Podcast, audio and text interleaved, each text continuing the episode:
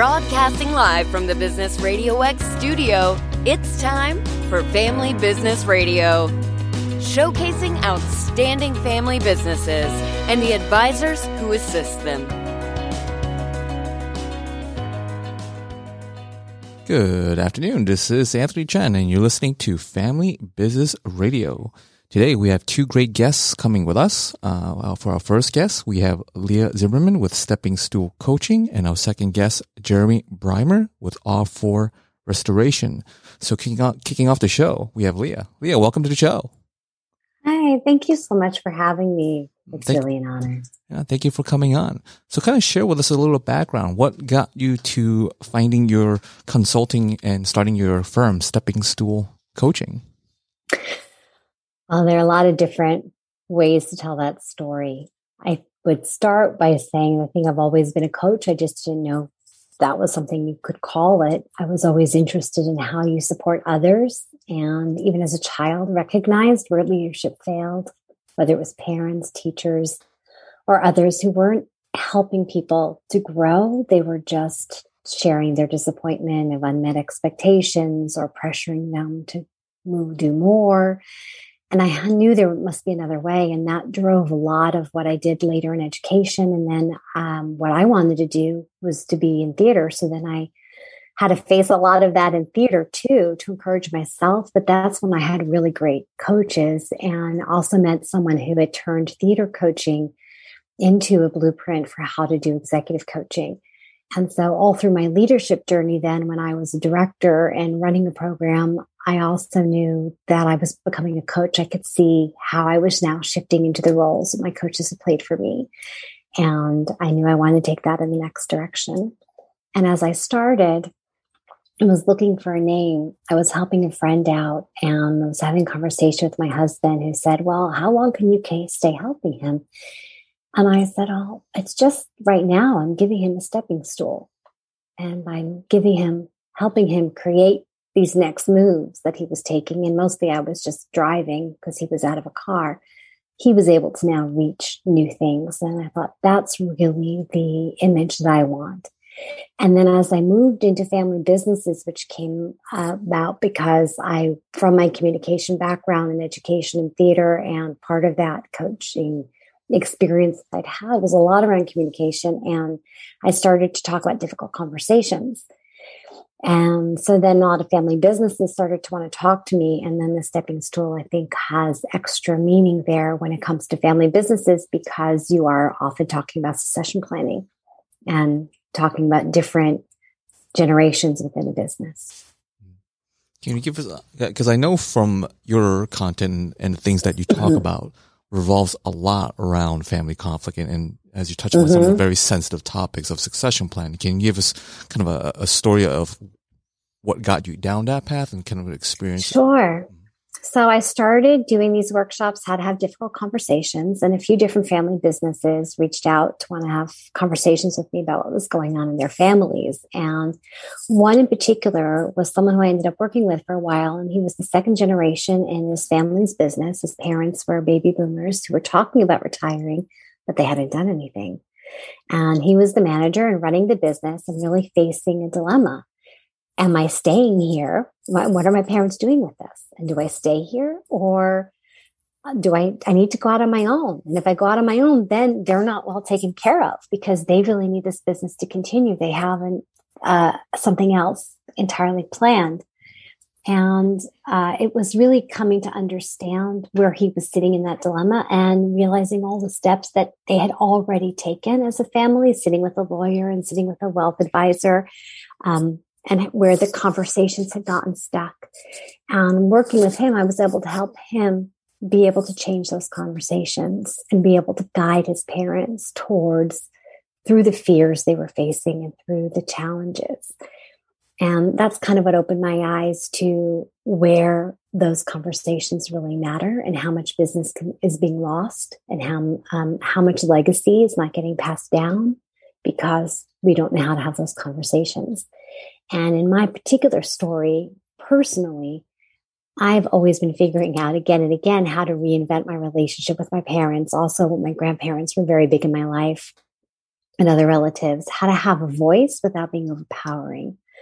Without, I, I, what I say actually is how to speak up without being outspoken or how to have power without being overpowering. And it's often this conflict, how to want your parents' approval, but not back away because you're not sure you're going to get it if you take a step in a different direction. And because I have also that awareness in my own background, in order to become who I wanted to be in my life, I'm able to really kind of blend that with the coaching and the communication. And also, I'd say a big piece of it is with conflict is emotional regulation. And I've always cared about how conflicts happen. And I had resolving conflict in my background from my teaching days in New York City. And I've always been interested in how you can find solutions that don't end up being a win lose situation, but a win win situation. And a lot of it is conversation moves that we just aren't aware of. And as I became more aware of that gap of what people want in their relationships and their businesses and the language that we have and the moves we're aware of or the tools we have for managing the emotions that come up around that, um, I really felt like the place I wanted to step in. And the more I talk about family, the more I realize I'm really in my right spot. Family has always mattered for my family as you might have seen in one of my recent posts. My dad, um, really early on, taught me and instilled. Uh, it was a day that I'd come home in trouble because I had made fun of my brother at school. And this is your family. And you don't have to like each other, but your family together. And my family has been a source of strength and a sense of belonging. Also, something I've had to separate from in other ways my family had an implicit message that you know we'll always love you no matter what even if you're crazy and even when you do all those stupid things you do or whatever that wasn't their language but mm. that kind of double-edged sword mm. so it's uh that is a lot of how family is and a lot of family that work in businesses together pride that they're a family business and those relationships matter but how do you create the separation of the individual and honor the individual at the same time belonging to the entity now, so how did you get interested in specializing in conflict resolution and now even niching down even something more specialized, this family business sphere? Yeah. So my, my initial introduction to conflict resolution came when I was teaching in New York City and it was something that was offered and I really had no idea how to manage the classroom. I had a lot of natural predispositions as a teacher and I had been teaching kids and working with kids my whole life.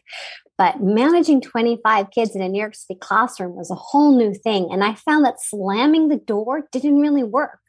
So I loved, I suck up any trainings that came my way. And the conflict resolution training was really very helpful because the language it gave me was how to identify the behavior, separate that from the person, but more so, I loved what it helped me do between the kids. So, an example would be what you typically see on the playground. The kid comes running in from the playground and says, Teacher, teacher, so and so pushed me.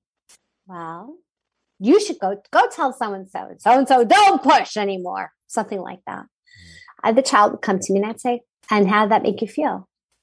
I felt scared. And so you don't want them to do that anymore? No. So what would you tell them? I don't want you to do that anymore. It makes me scared. Okay, now go get them. And the other child would come and one child will now, and then now they, the child would look at me expectantly, ready to get the other one in trouble. But I'd say, now tell the other one, the one that hurt you, what you just told me. And so the child says, I don't like when you push me because it really made me feel scared. And the child would go, I'm sorry. Can we go play now? And it would be over. And that's it and done. And I'd have to get upset. I'd have to make anyone feel bad. Mm. But hearing a child and hearing they'd hurt somebody affected a peer more than anything I could do. And that really, uh, that really interested me and became a turning point for me in terms of how I pursued how to resolve conflicts and how to deal with conflicts. Hmm. Well, now and then, yeah.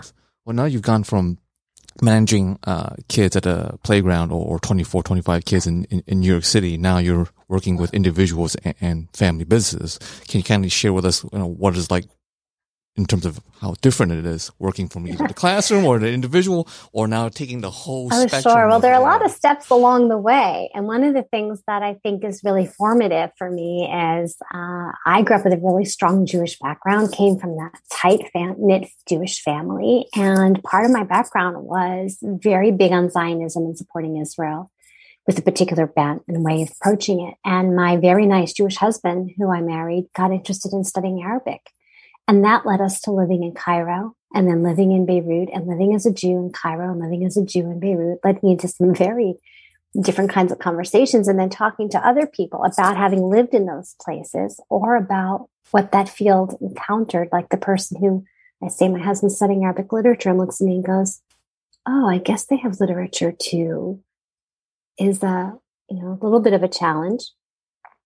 And so it put me in the middle of a lot of difficult conversations, right smack in the middle of arguments uh, that we see happening on the front page all the time. Mm-hmm. And figuring out how to navigate that.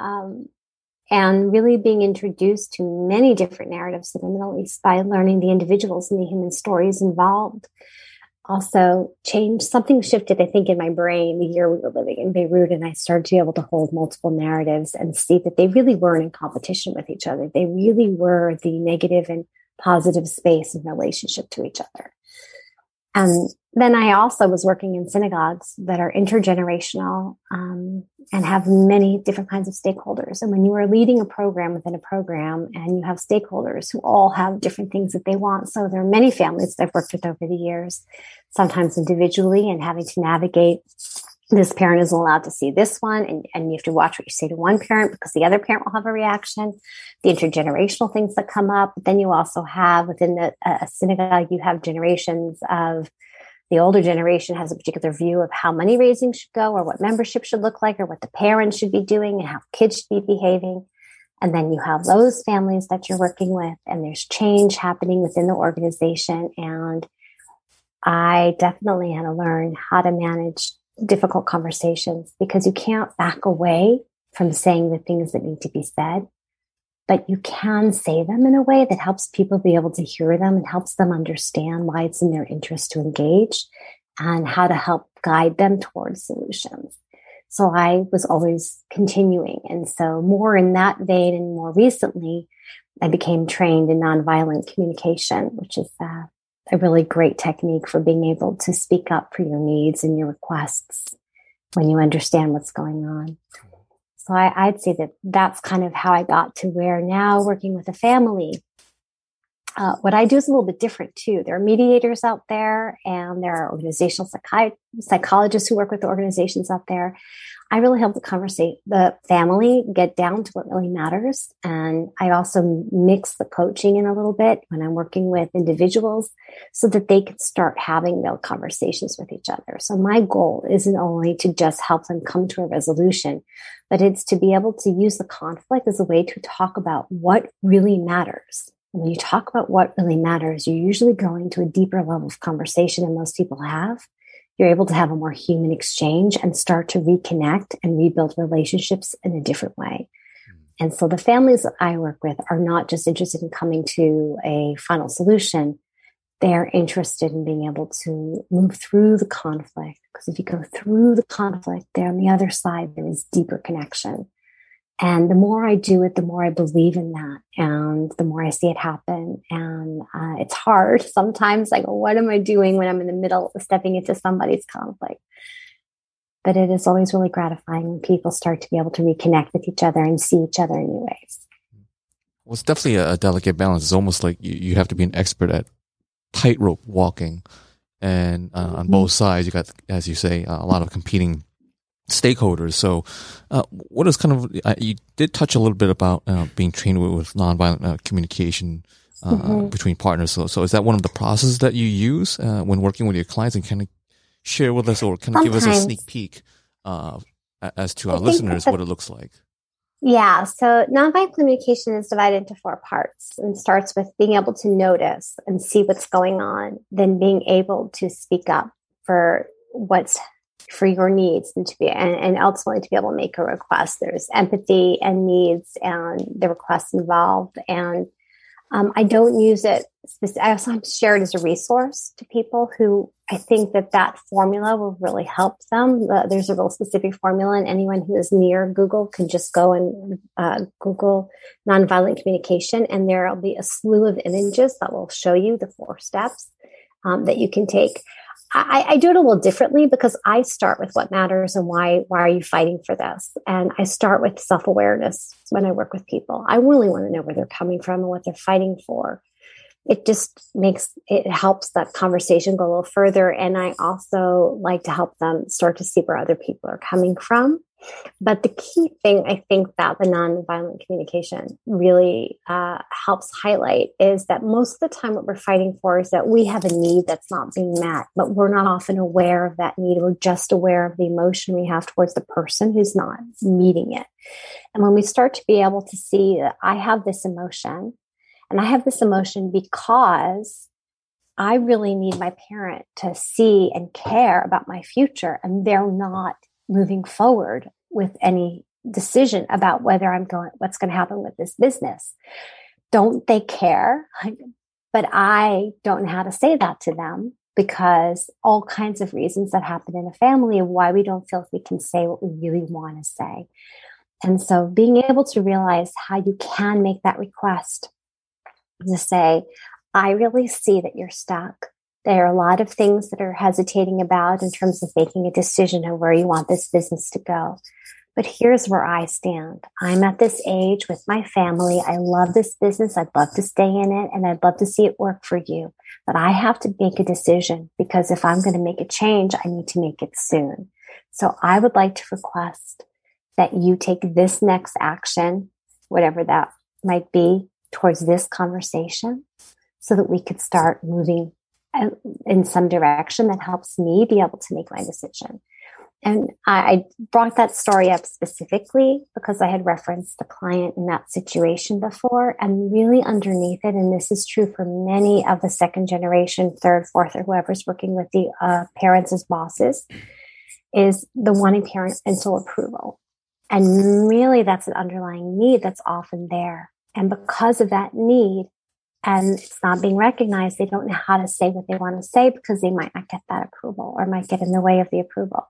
For parents, what they really want often in the business is the appreciation and to know that their life has meant something, but they don't know how to ask for that. Once you start to know what you really want and how to ask for it and what's at stake for the other person and what they're really trying to ask for, you start to be able to step into the same conversation because otherwise you're in two different conversations. You're talking at each other, but you're not really living in the same reality with the same goals of where you want your conversation to go. And that's, um, that's kind of, does that answer your question? It's a lot of layers, uh, with that. So it's almost like an onion, yeah. which is why someone like yourself would come in and help uh, families peel those layers uh, out. So yeah. for, for those who are kind of listening and, and their mind is kind of being blown and going, well, I've never had that particular perspective, uh, when uh-huh. having a conversation, whether with my sibling or my parents or my kids. Uh, what's kind of the, the first step, especially with the holidays coming around? I mean, what's the first step for someone to be able to at least start that difficult conversation and trying to resolve it? Yeah. That's really great. One thing I'd say is that there are always those layers at play, but not everyone is ready to deal with all those layers. And you don't have to deal with all those layers in order to move forward. And it doesn't always feel so mind blowing if I'm having a conversation with somebody because I'm in their conversation from their reality and not asking them to step into my conversation about it.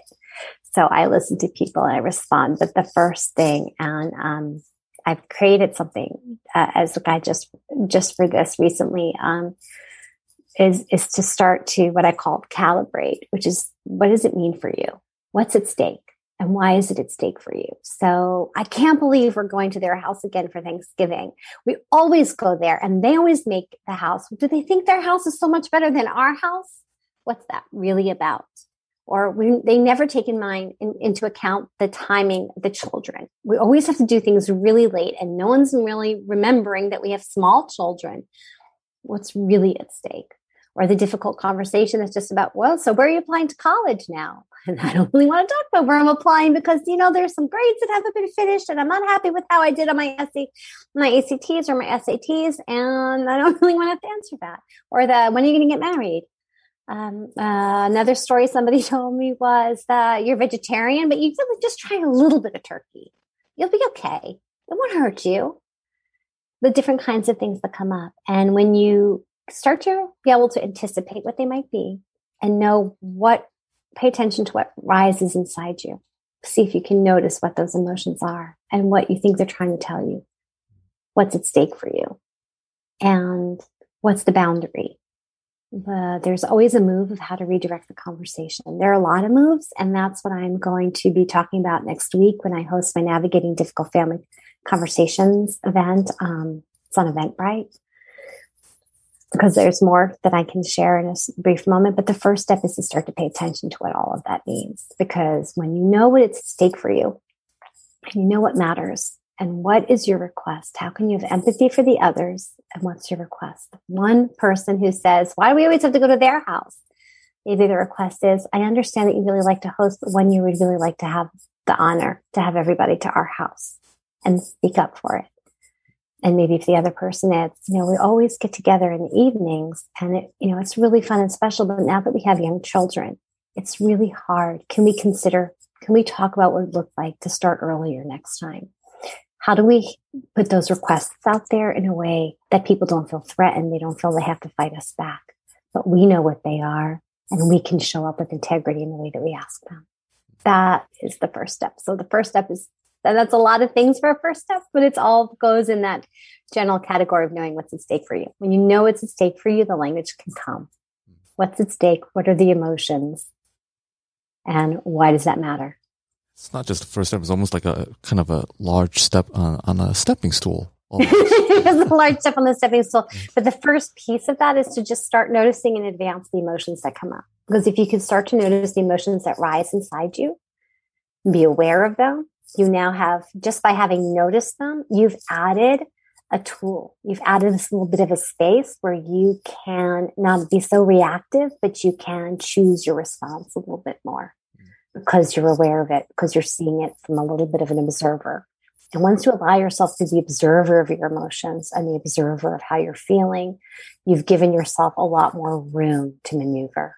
So it's really that initial piece of observing it. Observe how you feel see if you can figure out what the feeling is telling you. There's a lot of wisdom and insight you already have. And you, you just have to tap into that as the place to start. Mm-hmm.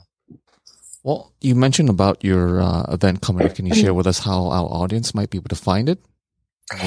Yes, if you go to Eventbrite, Navigating Difficult Family Conversations, I think it will come right up.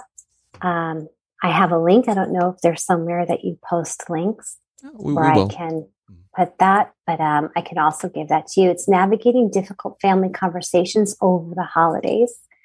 And if you put that with my name into Eventbrite, it should come up pretty fast. Uh, I can give you the full, wait, I'm pulling it up, and I can give you the full URL. Mm-hmm. It has some extra numbers added to it. I don't have that in front of me. Um, oh, we, we, uh, but I'm pulling it up and I can share that with you. Uh, here it is. We'll, we'll put it in, in, the show notes. That's perfect because I don't think anyone's going to really remember them. I never write those things down. like, right. Look in the show notes. well, for, for, our listeners, how best can they find someone like yourself? Because with all the uh, questions and the scenarios you just rolled off your tongue, it's almost like you you've had some of these conversations with clients. So for the clients oh, that are listening, they're going, "Oh, she gets it." So how can they find you? Thank you for that. Uh, steppingstoolcoaching.com is the best way to find me. Mm-hmm. steppingstoolcoaching.com. And I have on my homepage a difficult conversations checklist that does have all those first steps, the first part to calibrate in there uh, that I shared. And that's the best way to find, best way to find me. Also on LinkedIn. I love to be found on LinkedIn. And on LinkedIn, I am at the, the LinkedIn slash in LinkedIn.com slash in slash, and then when it comes to the name, it's Leah hyphen R hyphen Zimmerman hyphen um, to find me on LinkedIn because there are a lot of Zimmerman, Leah Zimmermans more in the world than some other names. So mm-hmm. um, that's the way to find me. on LinkedIn, and I love talking to people on LinkedIn, and I do post almost every day. Well, thank you, Leah. Thank you, Anthony. Great. Now we're moving from the metaphysical uh, or emotions to the physical of buildings. We have Jeremy Bryman with R4 Restoration. Welcome to the show, show, Jeremy. Yeah, thank you, Anthony. It's a pleasure to be here. Great. Can you share with us a little bit about your background as to what got you started? Yeah, um, it's kind of a blessing and a curse, I guess. Growing up with a uh, entrepreneurial father, mm-hmm. uh, always running his own business, um, whether it be you know sign business or or uh, you know marketing and, and, graphic design and stuff. So I kind of just grew up in that environment. Um, when I was young, you know, started going to construction sites when I was eight years old. Just really know, really fell in love with uh, the process, with building and, and doing construction work and stuff. And, uh, you know, always out in the woods, kind of putting together tree forts every summer and stuff like that. So, mm-hmm. you know, ever since I was young, just kind of got into that. And um, that's really kind of what kicked it all off is just having that uh, inspiration, I guess, for, for being an entrepreneur mm. from my father. And then also just that that drive. I mean, that's kind of what I really I didn't know any better, right? I I never really did a uh, a big nine to five. It was usually always just kind of um, working for other young entrepreneurs or family owned businesses. So uh, in the service service industry, so it was always always uh, that background there. Mm-hmm. Uh, you mentioned building Tree Force. Was that your first project, or, or, was it something else? Uh, well, it was probably like you know Legos or or Duplo okay. blocks or whatever, right? So that would mm-hmm. probably be my first project. mm-hmm. Well, then, do you remember what was your first like your full on R four business uh, project? And what was that like? Oh man, no, I I don't even really remember that. I guess some significant ones though would be, um, you know, when I when I first went out on my own and started my own uh, business, and then you know we were I was knocking on doors and, and, talking with customers and just trying to do kind of handyman stuff at 1st mm-hmm. And then um, that led into, uh, well, if you do this, can you do this? And my answer was always yes. I, I never said no. And um, that in itself um, taught me a lot because if I accepted a project, I would have to learn how to do it. Mm-hmm. Um, and so some of the you know first projects uh, I did maybe you know re-roofing houses, um, you know cutting out siding and reframing and putting in windows, just it, things like that were some of the first things that I, I really started doing in the uh, in the industry on my own. Mm-hmm. So can you kind of share with us uh, with the audience like what are some things that you learned and you wish you had known before when you started the company? Oh man, um, it really comes down to uh, just because you know a trade or a skill doesn't mean you really should be running a business. um, there's a lot of lessons learned on the business side of things. Um, and you know, although I never went to college or anything, I, I definitely paid um, more than my fair share of tuition uh, in terms of uh, failed uh, attempts at marketing or you know different investments or or you know uh, underbidding projects and they take a lot longer than you anticipate and you know just different things like that. So um, definitely before uh, i went out and started a business i wish i would have learned a lot more about business. Um, read some books maybe you know really tried to uh, structure the business on paper mm-hmm. before i just started doing the work well that kind of segues to the, the next elephant in the room question is uh, for someone who's kind of on the fence, kind of in the same path you're in, considering starting their own business, what is like one major tip you would give to them before they kind of make that leap? Yeah. Um, I actually had a recent friend that was discussing going into uh, a service industry and you know he had always worked for other people his whole life never been the entrepreneur type right and so now that he's making that dive, I, I definitely recommended that he go work for somebody in that industry first because he never had.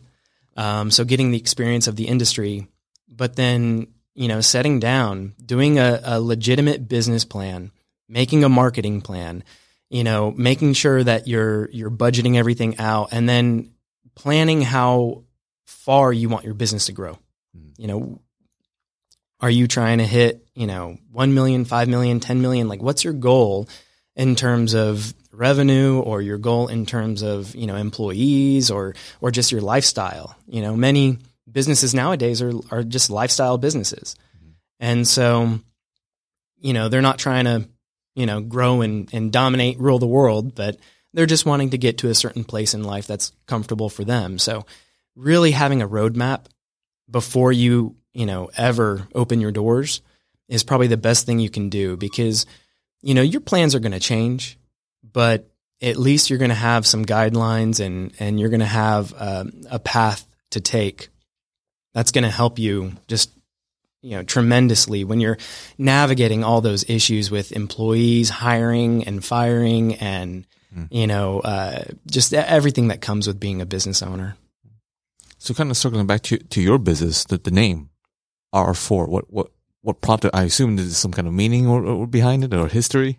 Yeah. So I mean, early on, um, I just operated, you know, with my own with my own name, uh, and then when we moved into the restoration industry, I wanted to make sure that people understood that, you know, as a restoration company, we were also licensed general contractors. We first and foremost, we've always been doing construction, and a lot of the restoration companies out there, uh, they only do like uh, structural drying. You know, they come in and dry a house out after floods, things like that, or they'll do um, that that drying. They'll do mold, but they don't actually do any reconstruction.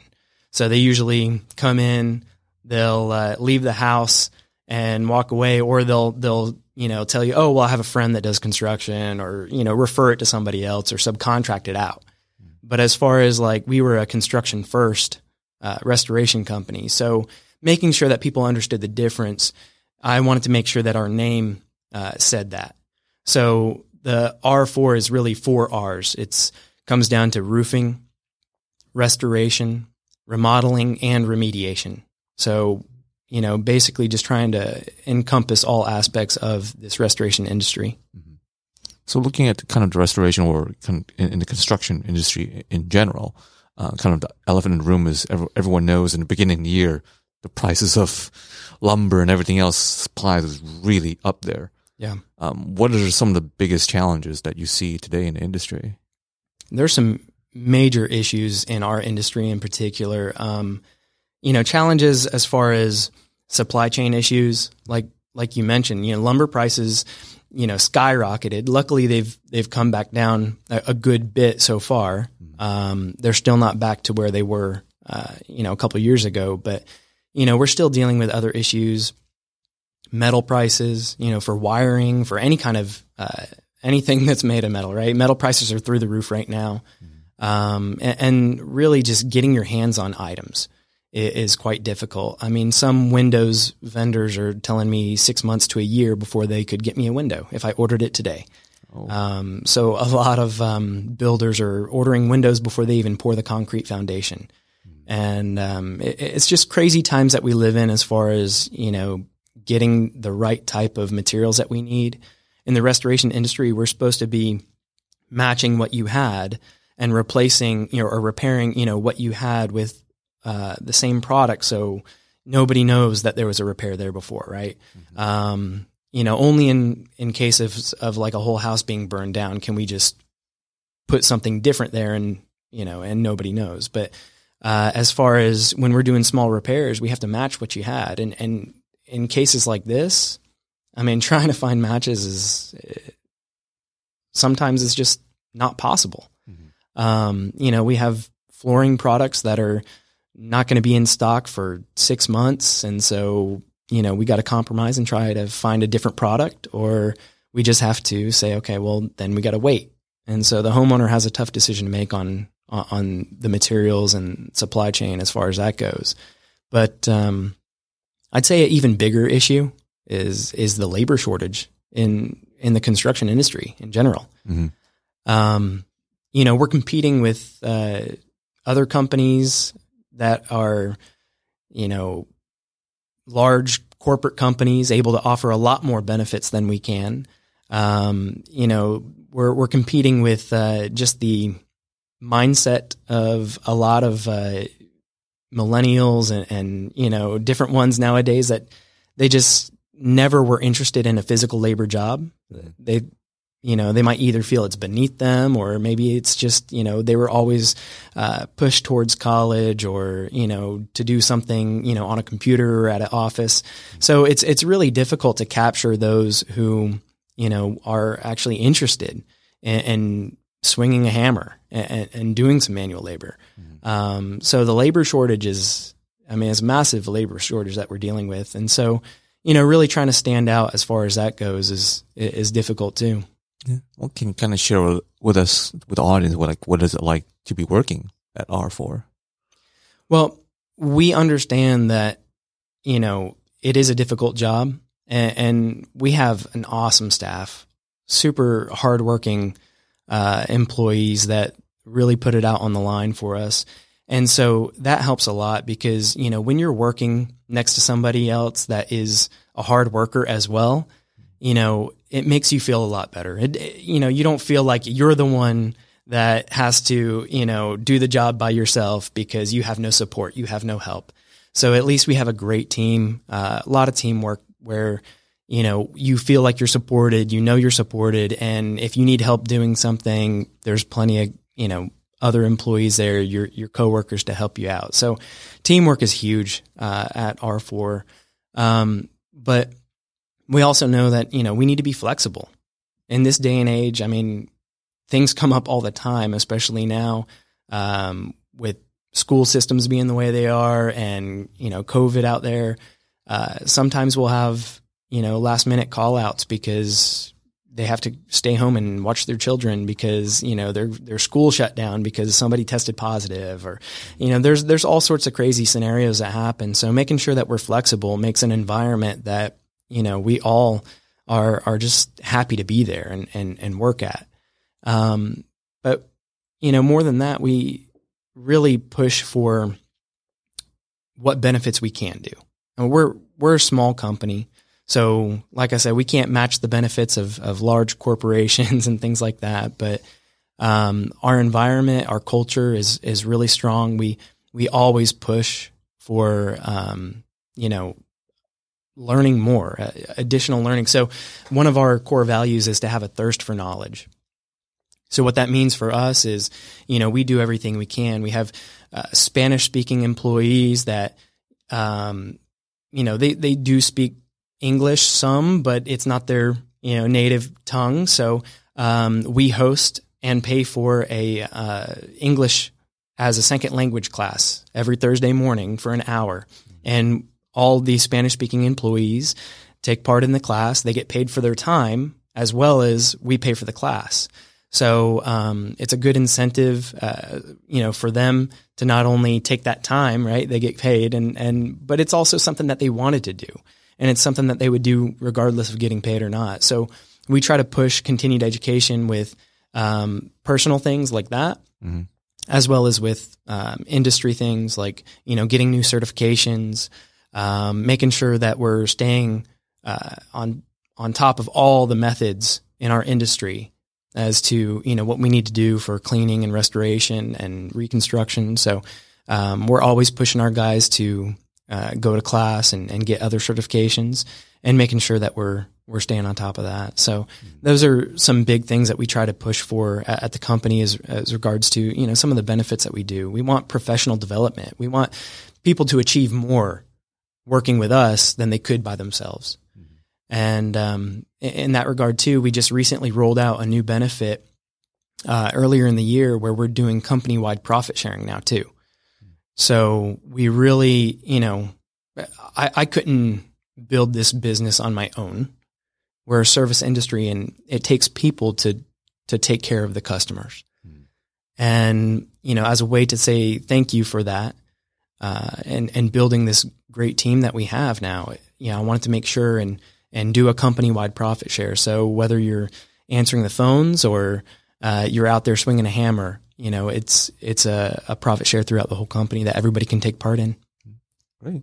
Well, you're definitely uh, taking a step beyond and uh, getting ahead of the labor shortage because you're investing uh, in your employees and they feel valued in that regard. Yeah, it, it's helped with turnover, but Uh-huh. you know now we still got to put the word out there to uh, attract new people. Certainly. Well, then sounds like you've got a lot of projects going, and you initially started as a construction, and then kind of reinvented yourself, going to renovations, and now investing uh, into your employees. Now, just rolled out this year the profit sharing plan. Is there any new projects on the horizon? Yeah, so R4 Restoration has been um, the company I've been running to provide for my family and and everybody that works there. Um, but we do have a, a new like sister company that we just started, um, Equilibrium Homes, and it's really more of a, uh, I guess, a project of passion.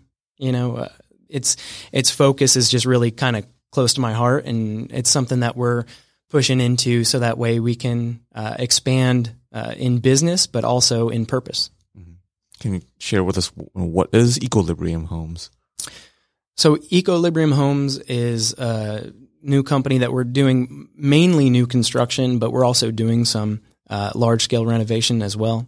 But with the goal of um, being more eco friendly uh, in terms of building more durable homes that need less maintenance, um, building homes that are more airtight and energy efficient. Um, our big push is, is to make sure that we have healthy homes. Uh, most homes, especially here in the South, you know, we have a lot of uh, humidity here. We have a lot of, uh, you know, with that comes a lot of uh, mold spores and things in the air. Um, occasionally, those smog alerts that we have, right? Um, so making sure that our indoor air quality is, uh, you know, at a different standard than what you see in, in most track homes nowadays. So by doing that, you know, we're making sure that the building envelope is is tighter, um, as far as air and water is concerned, and making sure that uh, you know it's more durable and and we re- regulate that indoor air to make sure it's a healthy and and more efficient home. Can you kind of share with us a quick perspective of for a, listener right now who's homeowner or running an office and they're wondering, you know, okay, you're talking about all of this, like wh- where do I get started? How do I know that the air quality in my home uh, is you know up to standard? Um, yeah, that's that's a tough one. So, um, depending on the home that you're living in, uh, there are indoor air quality tests that you can do, um, and depending on the home, depends on your levels, right? If if you have a very leaky home, um, or if you have some uh, moisture in your home, things like that, then these tests may come back and show you that you know the the spore count for like a common airborne mold, uh, Aspergillus or Penicillium type, is going to be through the roof. I mean, we people, I guess, a misconception with mold. A lot of people think that they have to have a water leak to actually have mold. Um, but here in Georgia, we see mold in crawl spaces, attics, and basements, um, even in different parts of the living, you know, the the home itself that have mold growing throughout, simply because of a high humidity. Um, so the um, air quality test that you can get will actually give you a count of like how uh, high your mold spore count is inside your home versus outside your home. So by doing that, they can really identify if they do have an issue like that, and then um, if there is a problem, then we can help come in and remediate that. Great. So for our listeners who are interested either in remodeling, restoring, or finding out, you know, maybe there's a bit more mold than they anticipated in their place because, well, we are in Georgia with humidity. How best can they find you?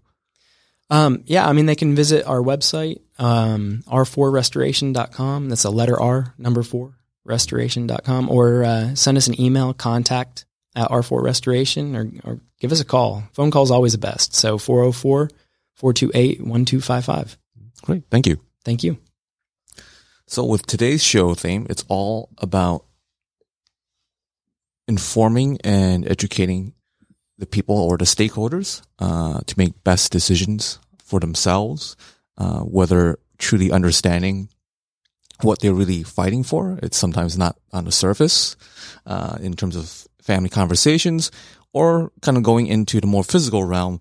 Sometimes it's just well, just because there's no leak doesn't mean that there's no mold. So sometimes the surface level, whether it be in conversation or in the physical realm of our homes or our offices can be a little bit misleading. So our question to kind of bring uh, our two wonderful guests back uh, would be if there is one major thing that you can re- advise to our listeners that when you hear X, whether there's something that could be in, in passing or conversation or, or a sign you're looking for that is really surface level, but that should be a red sign or red flag for yourself. Yeah, you say that or I see this, but that's just surface level. There's something a little bit more deeper to that. So what is that one or two things that you would advise, whether again to uh, Leah's uh, side is conversation and to Jeremy's side, uh, something that we should look for uh, at our homes. So while our guests are thinking about their answers, this is of course the legalese part. So of course this show is uh, sponsored by yours truly,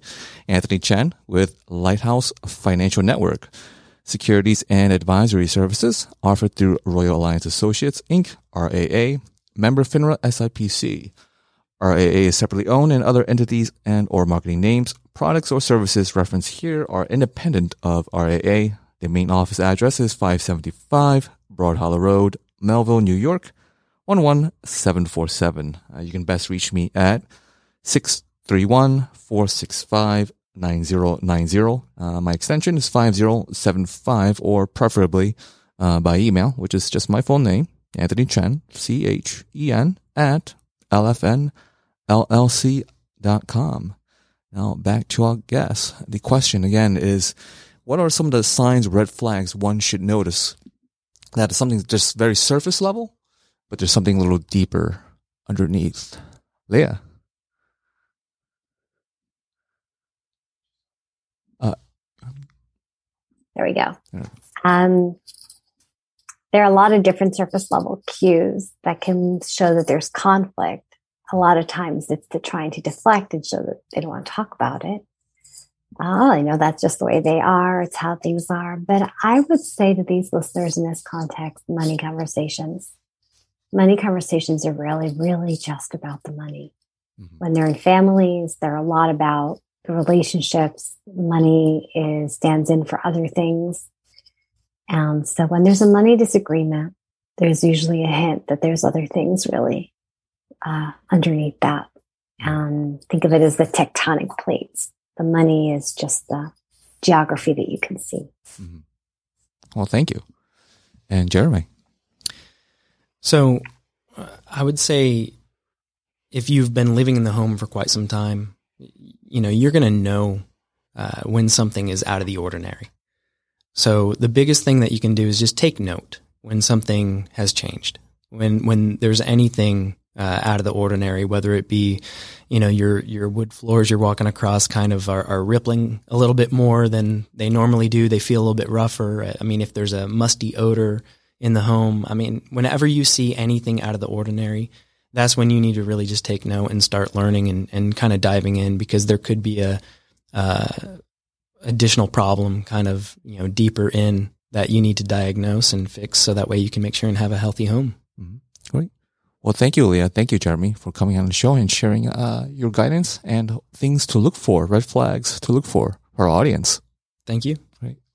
So this is kind of a little uh, of my take. Again, I'm Anthony Chen with Lighthouse Financial. So kind of going with today's theme of looking at surface level or, or shallow uh, level areas or red flags signs for now looking into the financial world, uh, talking about emotions, uh, being very emotionally charged, especially uh, bringing up financial or money subjects, or looking at things that are a little out of the ordinary. So when having conversations uh, with clients uh, with their finances, can be very uncomfortable. And sometimes the objections or, or the concern is not always what they say it is. And to get that conversation started, uh, before I even come in is for uh, the couples to really understand what where is the disagreement really is at. And as Leah mentioned, sometimes it's just the money, but sometimes it could be the meaning behind the money. Uh, perhaps, uh, as Leah mentioned before, there could be trauma associated with financial situations, and these are things that we should really take into account because sometimes it's not just about the dollars and cents, but rather the emotion that we wrap around a particular meaning. And sometimes I even encountered uh, clients where a particular dollar amount just because of a, childhood experience with that association means more than anything else. So, so getting back to the conversation of well, what are signs to look for and how do we engage that conversation? So in finance, it's sometimes not always just about the money. It's sometimes there's an event that happened in their life. And in order to begin that conversation, we need to first ask why and what is it that make them feel that way? Thank you for listening in. And this is Family Business Radio with Anthony Chen.